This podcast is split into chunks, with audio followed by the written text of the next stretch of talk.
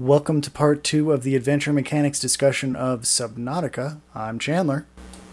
I'm Devin. And I'm Tom. What were we talking about? uh, the experience of the game. And how they made movement right. so enjoyable. Yes, and I was going to say that. And once you, like, upgrade your fins... You know, so, like, you swim really, really fast and gracefully. When you go out on land or, like, into the alien bases where there is no water, you just kind of plod along, and it's, like... It feels It's awkward. Just, like, you feel terrible. It's awkward and slow and... And it just... Oh, yeah. You feel super limited when you're on land. You're like, ugh, take me back into the water. But I think that's great, because it shows, like, you know, you're kind of adapting to being in the water, and, like, that difference, like, if you do a lot of swimming, like, uh, I used... I love swimming. I like being in the water. But, you know, like, when you've been swimming for, like, over an hour, and then you're like, okay, I guess it's time to go back to the hotel room or whatever, and you get out of the pool, and you're just like, fuck, gravity! Right? Ugh, everything's the worst. Ugh, and you just kind of plod along. Like, welcome back. Yeah, like, even after you've explored the whole map, it's just a joy to ride around on your little ski-doo or the underwater oh. torpedo that you hold on to. I, I, oh, yeah. Yep, I couldn't help... sea glide. Yeah. I couldn't help but call it a ski-doo. It doesn't matter what the actual title was. It was a ski-doo to me the whole time. Okay, um... how many of you did the whole jumping out of the water like a dolphin thing for like oh, an extended me. period of time? Every time I went into my moon moon pool. All the time. Every with time. With the sea glide, with the sea moth. Yep. Yeah. Absolutely. Yep. Uh-huh. Yeah. Yep. Like, whee! And every time Swish. you'd hit something on land, you're like, oh god, I have to walk. This is horrible. Yeah. They really did make walking and running in this game painful. And I... Yeah. I'm not sure whether it was intentional or not, but the effect is I don't think very, it was. like, stunning. Because you would just, like, start walking around on land, you're like, oh my god, walking is a pain. Why can't I just be back yeah. in the water? Yeah, I I, I think it, it it's, it, like, that emulates real life. Like, if you yeah. like swimming, and, like, you swim, because I do, and I used to, like, you know, swim a lot. And you'd get out of the water when it's like, okay, you've been swimming for over an hour, you gotta go... home or whatever, and you'd get out and it'd just be like, ugh, gravity weighing on you, like walking is heavy. a chore, and it's just like, I just want to go back in the water where everything's fine and not difficult, and I don't feel like I'm a million pounds under the sea. Under the sea. Under the sea. I genuinely yeah. don't think that they tried at that. I think that that's actually a natural effect of the of like how good the game is at making you feel immersed in the water, because actually moving along the land is more freeing than most games are, or, or more uh, gives you more freedom than most games would, because um, you can walk up like ridiculously steep slopes that most games would be like, uh-uh, no, no, no. You, so like it works. Yeah, and you can you can sprint just like any other game you've ever played. Oh, nice Skyrim reference. Right. Um, but yeah, like, you can sprint like most other games, and you can sprint relatively quickly. It's just, I think that the game makes you feel so free um, and does such a good job of giving that impression that when you're on land you feel limited, but it's not intentional. Yeah. The game's not doing it. You are. Yeah. It's a natural thing. Well, I think it's like the two things working together. Like, it's your perception, but That's, also like yes. the way that the game is built. That's why yes. I didn't really build a base, because I was like, oh, I'm going to have to walk in that thing. This is terrible. Yeah, especially if you build a big sprawling base. Yeah, no. I redesigned. Like, I unintentionally did, and it's like, oh, I need to go all the way over to my bioreactor, but crap, I've got to go through, like, a zigzag of corridors to get there because I didn't plan this very well. I, I spent... Maybe this is why I have so many hours going nowhere in the game. I spent hours designing my base to be incredibly ergonomic. So mine is like... Uh, where you enter the base splits off immediately in multiple directions, and everything uh-huh. is like organized. So I have like a storage oh, room wow. in one direction, and a bedroom in another direction, and and the scanner room in another direction, and then an observatory in another direction, and it's all really localized. So it was really easy to move around in. I wonder why you never um, finished the fucking story. Yeah. Yeah. Goodness. I had a really nice. Well, see, and again, this is again this for me. It was like it was part of the immersion because I'm sitting here like thinking oh, I live on this planet now. There's, I, I honestly didn't know. I'm gonna there was die any on this planet. Off. I'm infected. I, I there's no way I'm going home. So yeah. I might as well make myself comfortable. I'm I not. Die. Yes, that's exactly where my brain was. I'm like, well, there's no fucking way. This the people that came to save me are already dead. No one else is coming. I mean, you're not wrong. You just had to build a, a rocket to get off of it and disinfect yourself. Right. So I, I was like, okay. I didn't know that you could get off the planet because the last time I'd played the game, it was in beta still, and that was not an option. So I was like, well, I'm just going to make a base that's really cozy because I'm going to be here a while, and I'm going to be at this base a lot. And to be fair, you were. I was. Yeah. Now, so that that brings up an interesting question, though. Like, if you had one of the non-infected peepers and, like, you had it jab the sample thing, had it jab an uninfected peeper, do you think you would have been able to get off despite being infected? Because I feel like that would be one thing that would be an obvious, huh. like, trick to do to the machine. Obviously, it's not in the game as is because right. you can't, like, hit the button with a peeper, which would be kind of funny, but, yeah, that's not a thing. Right. So... would that be a thing in, like, if this were real? Like, I feel like that would be an obvious, like, problem. So, well, well, okay, so we're moving into some, like, a lot of speculation. Sorry, just a random thought. That, no, I think it's interesting because there's a lot of information we don't have, like, for example, about the precursors. And the fact that they did quarantine this planet, they did institute this where nobody gets on the planet, nobody gets off the planet. Like, we're just, nobody leaves, nobody comes until we figure this out because it was so bad. And there's kind of an idea that the precursors, like, they were all in agreement about this. And certainly the ones on this planet seem to be in agreement because they were all working on this project. And I'm wondering, this is the part of the information that we don't know about the precursors and how they planned this is, did they plan for that? Does the reading, does the reader thing, does that look for certain genetic markers and how might it do that? Especially since, you know, our genetic markers, human genetic markers, like are very different in many ways from a lot of other living creatures. Like how different would we be for, from precursors? How would the, this thing differentiate? Would it know something dead from something alive? I I think it would, and the only reason I say that is if it, you know if you think back to the part where it stabs you, it seems to exhibit a certain amount of intelligence. Like so it looks at I don't you think first. It would be fooled. Yeah, it does. It does, it does look seem at you, to yeah. look at you. Yeah, it kind of checks you out. So yeah, I think I think that probably the precursors wouldn't work. The precursors had been to Earth as well. They that's had? Us, yes, that's some lore that you get in their final base, is that there are some artifacts that um, like an... are from Earth slash re- resemble things from Earth, huh. uh, which which implies that the precursors had been there a long time ago, like way in the ancient past. Like ancient wow. Assyrian swords old. Yeah, oh, like cool. Mongolian, like it's like Mongolian stuff, which is kind of awesome. That is super cool. Which is interesting since... since the Degassi is a Mongolian ship, according to the lore. I, it's interesting. Anyway. True. So, yeah, so, like, they clearly had uh, knowledge of humans, at least in ancient antiquity, our ancient antiquity. It's hard to say, since we don't ever see these these beings, we don't know, you know, how how they built their stuff. I mean, it, they they clearly built a lot of it to be self-sustaining. Uh, they also can uh, store their consciousnesses. There's a, a cache you can find in the crater. I think it's in the crater where there's like the big, the three big ghost leviathans that spawn when you go there, uh, because the game hates you. Yes, um, absolutely. And you have to go way, way, way deep down. But there's a there's a cache there where you can find some goodies. But you also find that they uh, can store their consciousnesses when they die. Like one of the one of the precursors there died, but they stored that individual's consciousness. Uh, to, to later be resurrected, question mark, Interesting. Uh, codified. Can you wake it up? I don't... Uh, no, you can't wake it up, I don't think. You could just you just know that it's there, like, if I remember correctly. I got this consciousness thing. Yeah, that's about it.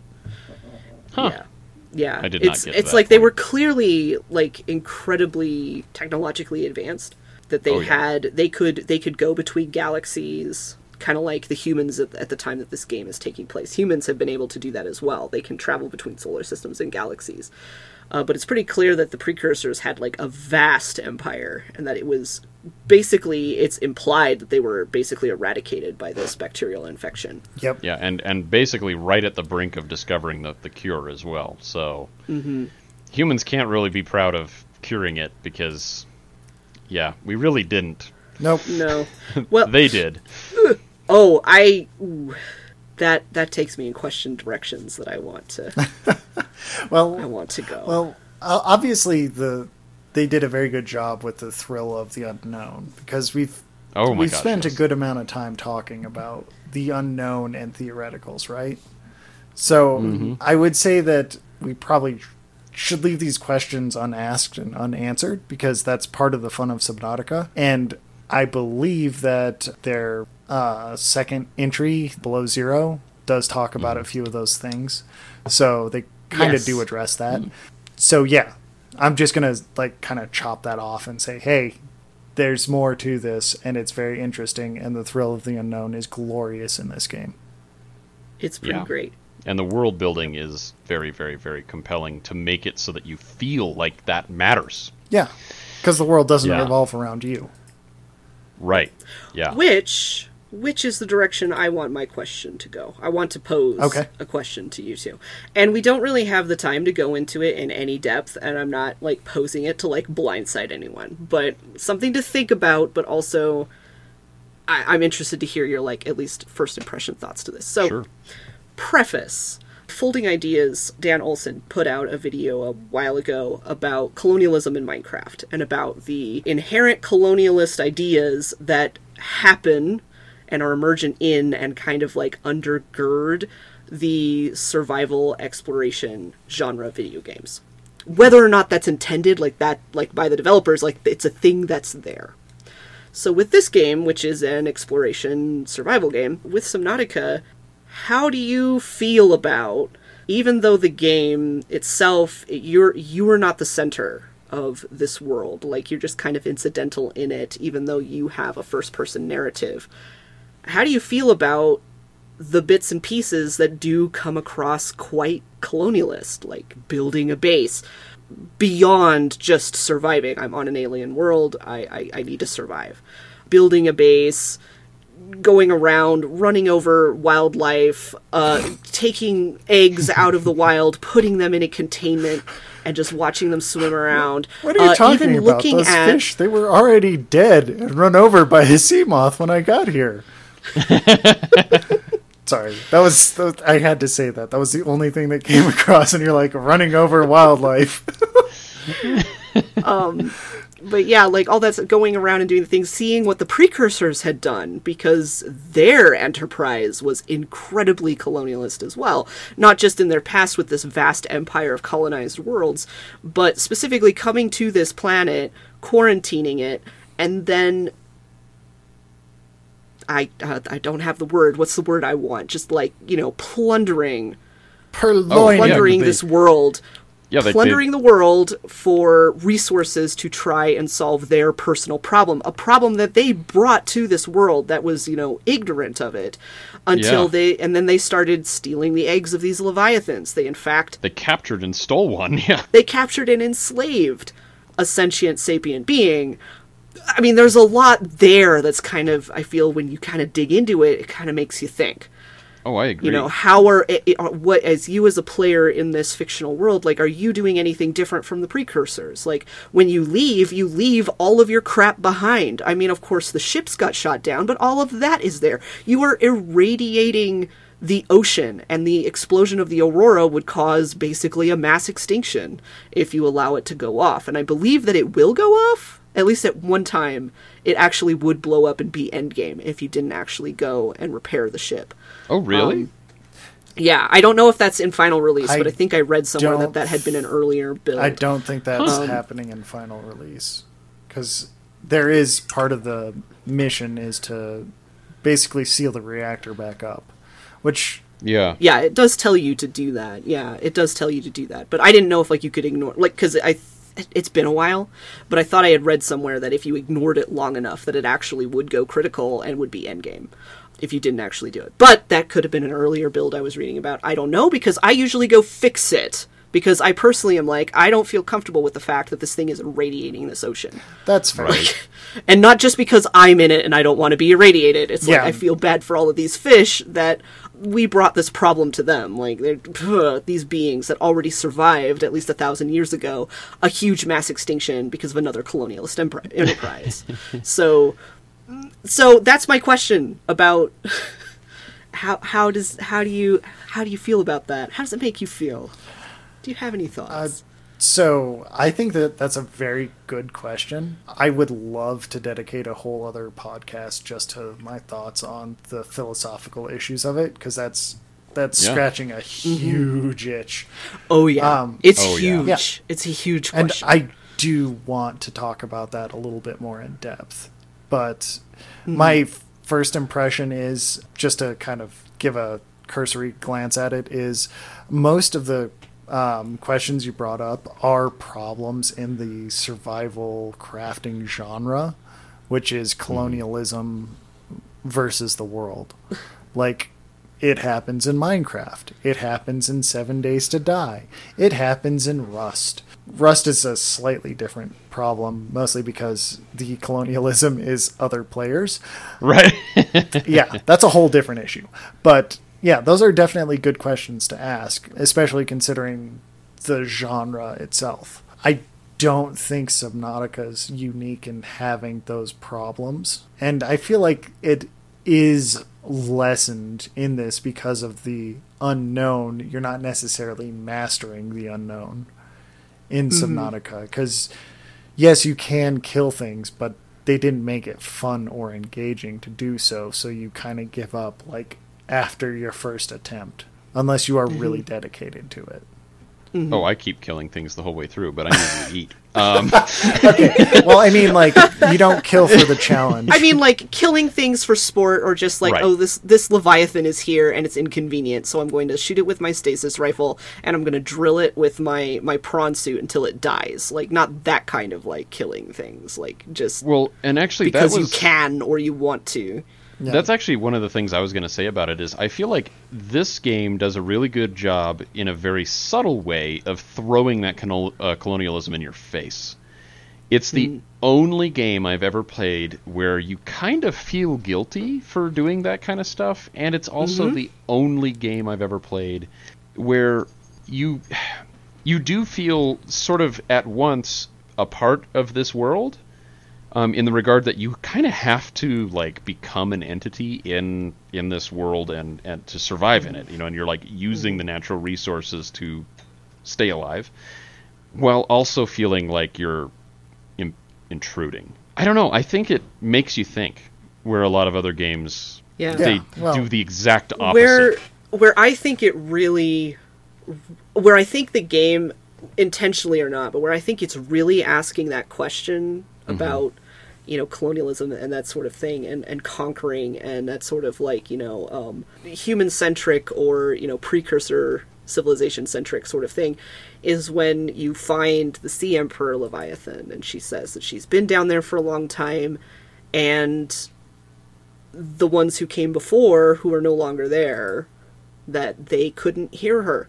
Yeah. But you have that information from earlier on in the game, from earlier bases, where there's the supposition that, at least on some level, the precursors were telepathic. They probably communicated in some sort of telepathic fashion, some sort of psionic fashion. When the Sea Emperor says that, and you have this other knowledge, I feel like the tension there is, could they not hear her? Or did they willfully... ignore her, or did she, oh. did they say she's not she's not worth listening to, she's a beast, she can't reason? Like, is that some of the reason? And of course the game doesn't answer this. Like, this is just a question that I feel is there, Yeah. Um, I don't know. I can't one. say for, for certain if the developers meant to ask that question with that. Oh, they absolutely But I think it's did. interesting that it's there. They, oh, yeah. okay, you think they so? They absolutely did. That's not because just... Because they okay. do have the... Sorry to interrupt. Um, they do have the lore of the precursors knowing that the Sea Emperor is the solution. But not all Sea Emperors, because they do catch other Sea Emperors and they... they're shown dead, and through the dialogue mm. of the uh, Leviathan, when you talk with her, she will actually say that they wouldn't listen, or they couldn't um, she couldn't communicate with them. So it was kind of a tension in the her dialogue itself that says they captured her, she refused to help them, and the communication broke down. Huh. Because that is part of her dialogue, if you uh, listen very carefully. Well, well, well. You basically just said what I just said. Yeah. Well, I'm like there's right. Conf- You're elaborating on a little bit, but yeah, you you just kind of said that. But what I'm meaning is that I don't want to, without having talked to the developers, I don't want to say that the developers intended directly authorial intent for that question to be asked. It's definitely right. there. But this, the what my, my statement was more of a, this is authorial intent as opposed to this is emergent from the writing as we are perceiving it now that it's out in the wild, as it were. Well, I would I would love to kind of dig into this a little bit more and kind of... because yeah, I, I think it would be really interesting if they did intend that that the tensions in the Sea Emperor's uh, dialogue with what you learn about the precursors as you go. Uh, I, I think it would be really interesting if that was directly intended, uh, but I don't know that that's the case. So that's why I was kind of tempering that with, I'm saying this is here, but I don't know if it was intended by the authors. That's fair. Yeah. Developers. Uh, what would you to, to say to uh, doing um, a uh, lore, like, exploration of this? Like, we just kind of split I, this up into our impressions of the game harder. itself, and then we talk yeah. about... I would be yes. super down for a lore chat and discussion. I think that Absolutely. that would be awesome. Because I think there's a lot here to talk about. Yeah, I agree. And I don't want to like chop this off, but like it is sure. like ten thirty. No, it's it's getting I, late. Yeah, and I know I opened a can of worms oh, you... knowing it was late, but I just wanted to like um, hear your impressions on so, that. So, and I, I actually had one more thought uh, just to bring it back to the colonialism thing real quick. Um, one thing that I noticed that was starkly different, and we've talked about this before, was the mm-hmm. fact, like what you were saying, Chandler, where you can't kill things. I mean, you can kill like little stuff for survival. You can eat, mm-hmm. but you can't you can't kill the Leviathans. I guess theoretically you probably could, the, but you, I don't, you it would can, be... You can, but it's time-consuming it's, and difficult. It's monotonous yeah. and intentionally not rewarding. Impractical. Yeah, it's it's not rewarding and it's not fun. Like right, anything, and it's totally impractical. Anything larger than survival, like eating fish, anything yeah. larger than that, you don't get any resources from. Period. Mm-hmm. Right.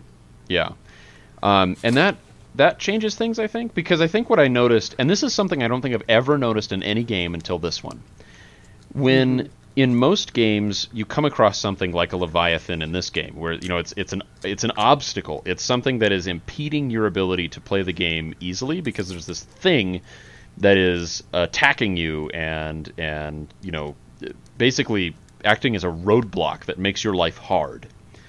Um, the human reaction, and this is I think in many ways telling of how people work, is eliminate the roadblock, make it go away. And, and that's only for my own personal convenience. And this game, by eliminating any kind of weapon that is super effective, takes that ability away from you. And in a way, forces you to live in the environment as... This is why I think I got that feeling of, like, I'm part of the environment, is when you stop treating predators as an inconvenience that should be eliminated, and instead you're like, I have to, like, respect that thing's territory... and try to not get, um, get in its way and get killed. Yeah, you start to become yeah. part of the environment instead of being an overlord of the environment. And this yeah. game makes you confront that, which yeah. I have never experienced.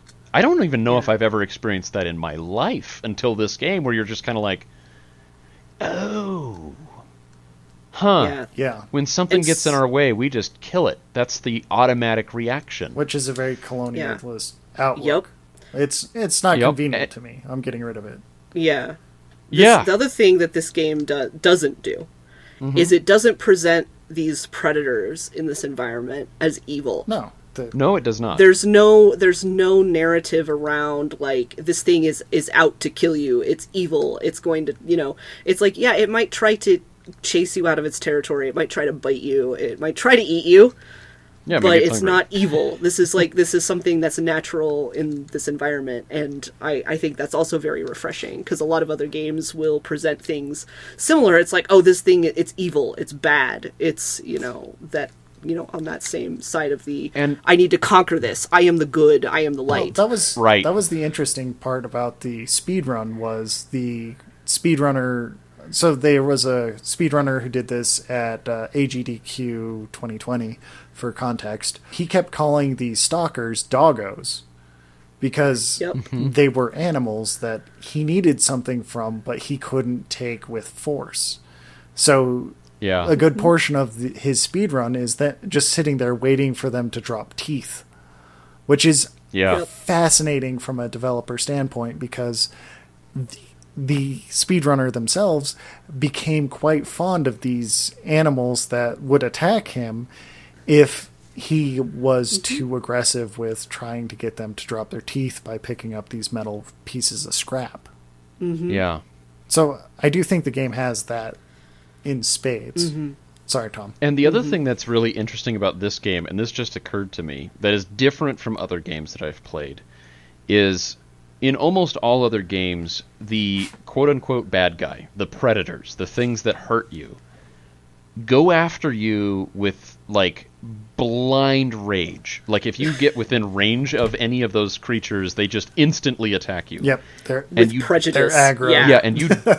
right, yeah. you don't get that in this game. You can actually swim right next to a uh, Reaper Leviathan, and they will ignore you sometimes. Yeah, and then you're just, like, sitting yep. there trying to scan them with your little scan gun, and you're like, hey, don't get too far away now. I need to keep scanning yep. you.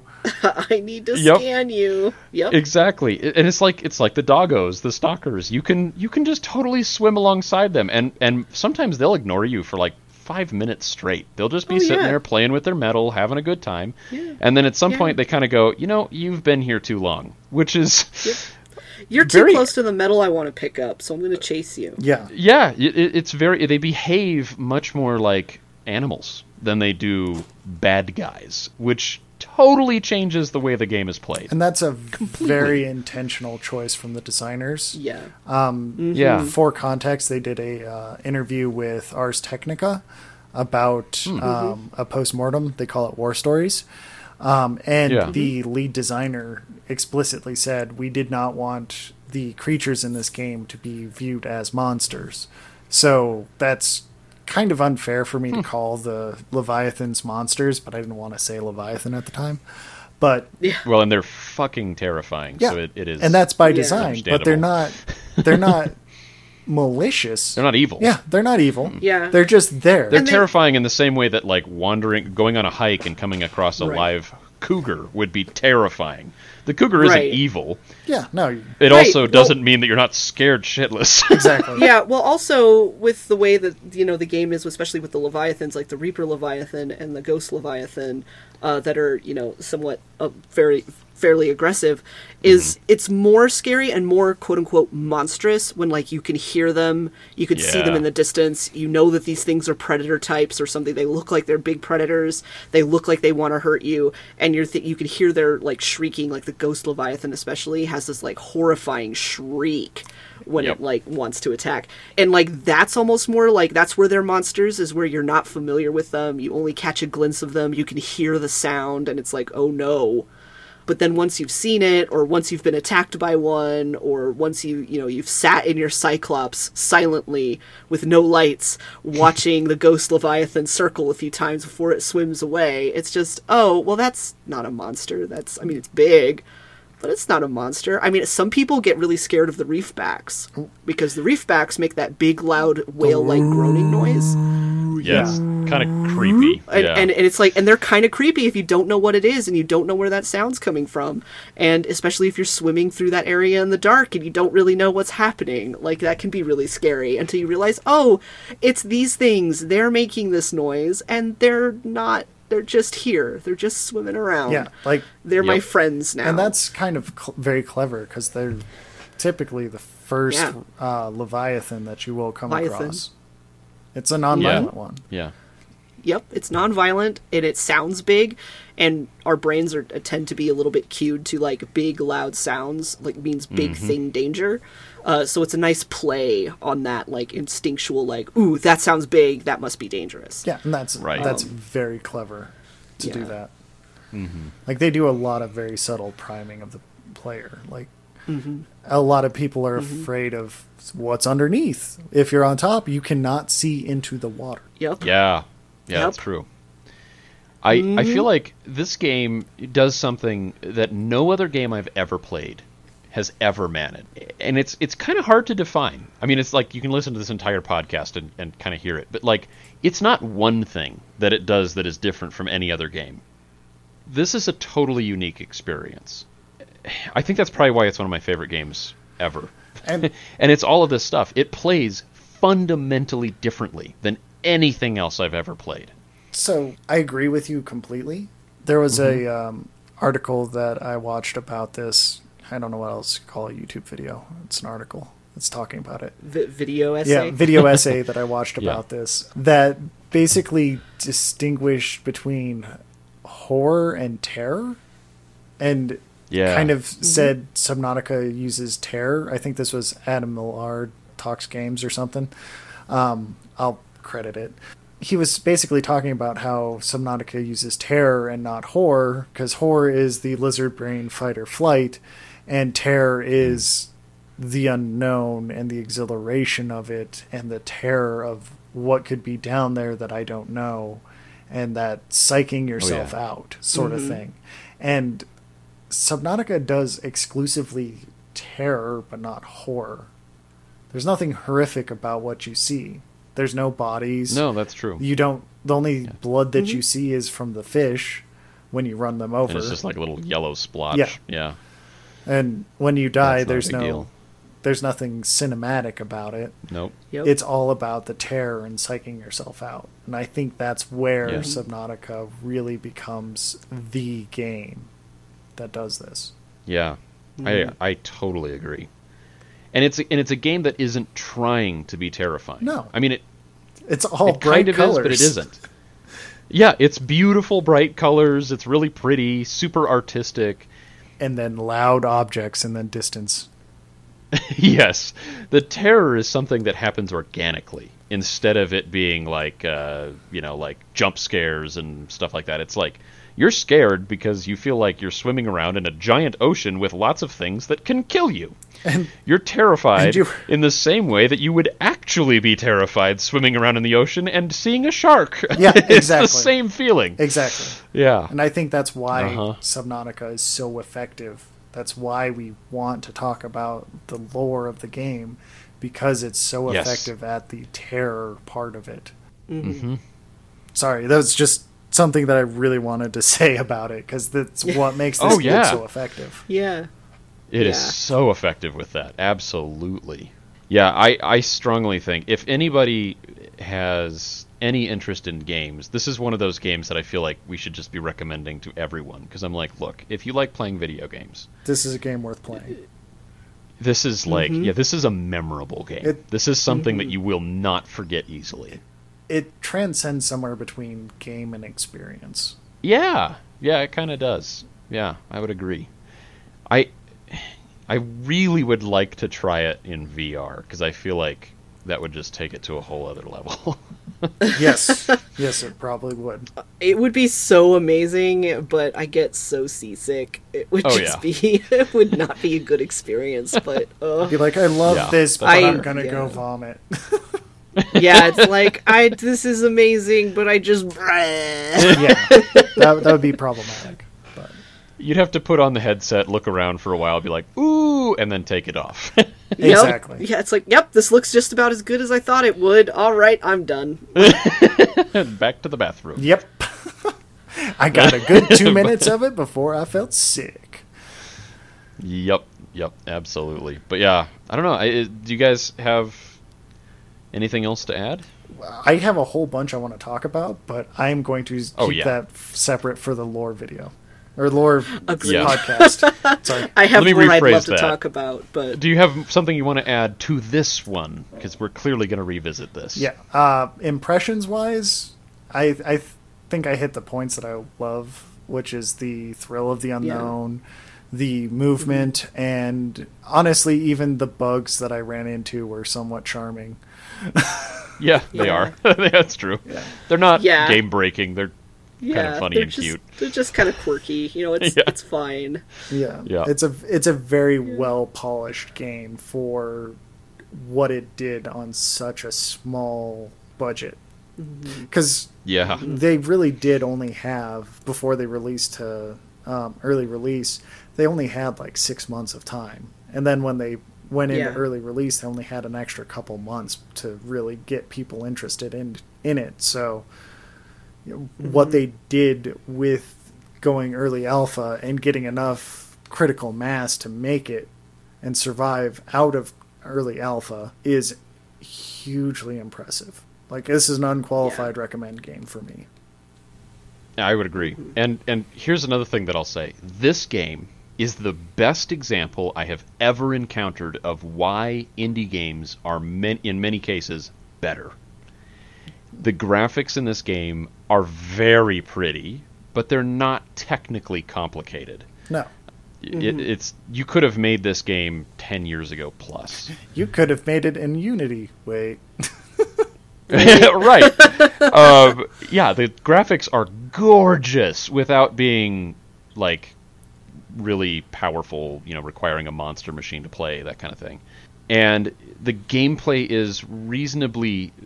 simple with an asterisk. It's like none of this stuff that's Ish. in this game is novel. What's novel is how it's all put together. I will put a qualified yes on that, mostly because the different fabricators that you can eventually get access to is not mm-hmm. obvious in any way, shape, or form. Like, it took me a yeah, good two hours to realize that this moon pool that I added to my base was actually, it had its own fabricator built into the wall. Like, that was just invisible to me. So I was like, how do I do this? Which isn't unique to, like, anything or any of the survival mm-hmm. crafting games. It was just one of those really glaring friction points that once I got that, I was like, oh, okay, these other rooms will have their own fabricators. Now I got it. Mm-hmm. Just a little signposting there would have been a lot better. I think I think it's also kind of thematically appropriate that you you the game doesn't explain a lot. But again, the way it explains it to you, I think I think at one point the game tells you that you're like a, like a low level like like not a janitor, but you're like a, a basic mechanic or yeah, something like that for the ship of some sort. Yeah, you're like you're a nobody. You don't know how any of this stuff works. You just found yourself stranded on a planet, and you got to figure it out. So it's thematically appropriate. It takes months of training to learn to drive a prawn. What do you think? You're yeah, in doing? fact, it makes fun of you for this. Yeah, yeah it, it regularly says. Yeah, to be a proper helmsman of the, the Cyclops, yeah, you have to have like proper training and all of this stuff, and, and it it's supposed to be peoples. ran by three people. Yeah, yeah. So like yep. you're screwed, basically, is what it's trying to tell yeah. you. And so what I feel like think? that's appropriate. And if you don't like the whole like struggling to figure out how things work, which is totally fair, Google's fine; it'll help. Yeah, granted. I mean, that, um, if that's the worst I have for this game, that's a pretty, pretty soft. That's a very agreed complaint. Yeah. Yeah, but I mean, I, I feel like a lot of the, the triple A title creators need to play Subnautica to remember what makes video games so compelling, because so much of them now are just cookie cutter, you know, copy paste copies of other games that have already been out. And this is the first time that I've I've gone into a video game and come out of it being like, that was a novel experience. That was unlike anything else I've ever played. That was totally compelling. Um, mm-hmm. That's not something you encounter very often anymore. So, I don't know. I cannot... Obviously, I liked the game. My overall impressions? A plus, plus, plus, plus. Fair.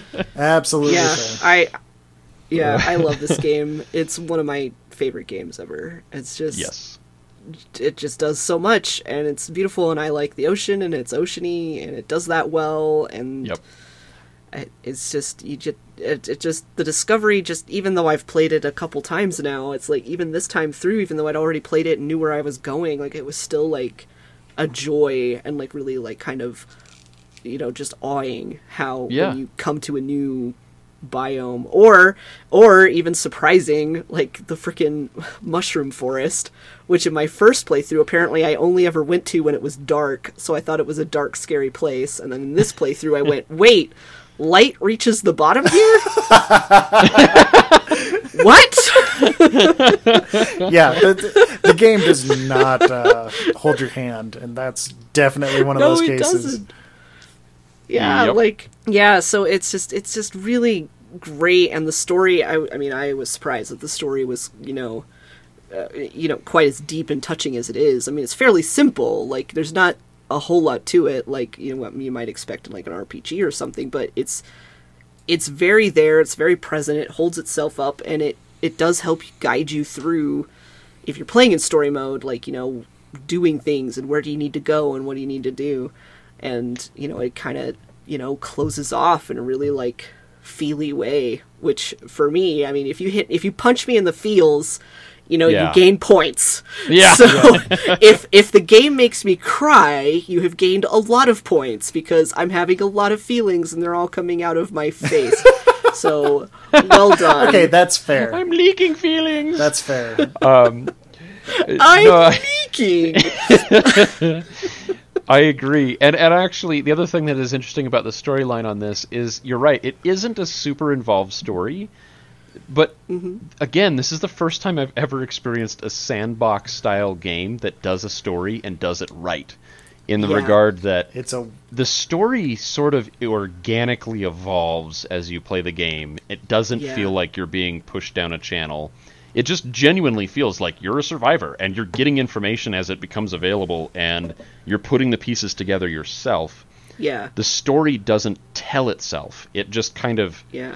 here's a thing, and then you kind of have to go, oh... Yeah, it's and, like a mystery. It's, yeah. it's like, you know, you're like, oh, wait, I what does this mean? Well, oh, I found this new piece of information. Well, what does that mean? Like, where does that leave me? What? Who? This thing yes. is talking to me telepathically. What? I guess I better figure out what that is before, unless I'm going crazy or something. Uh, and it, it makes you a part of the story. Your character never talks at any point mm-hmm. in the entire game. Mm-hmm. You are the character, and it does a yep. great job of that. You're not like, I feel like I'm just guiding this other person around. It's like, no, this yep. is me. I'm experiencing this. Yeah, and if you're yep. not paying and, attention, you won't know that your character has a mohawk until you see it in your shadow. Oh, yeah. yeah. Holy crap. yeah. yeah. Like, I saw that. I was like, wait, huh. I, I have a mohawk? Uh, I mean, my character has a mohawk? Which wait tells you it's doing its job. Yeah, and it's very good at yeah. that. It does environmental yeah. storytelling better than Bethesda. Oh, oh Which is high oh, praise God. From me. Oh, wow, yeah. yeah. Yeah, it does. That's a mm. kind of profound thought, but you're totally right. Absolutely. It does a better job. Yeah, because it shows Ooh. And doesn't tell. Yep. Yep. So. And your big and your big climactic story moment where you meet the Sea Emperor, you don't need to have dialogue there. You just have to listen to her. Yep. And yeah. the way that plays out is perfect. Like you just the silent protagonist really works there. Yep.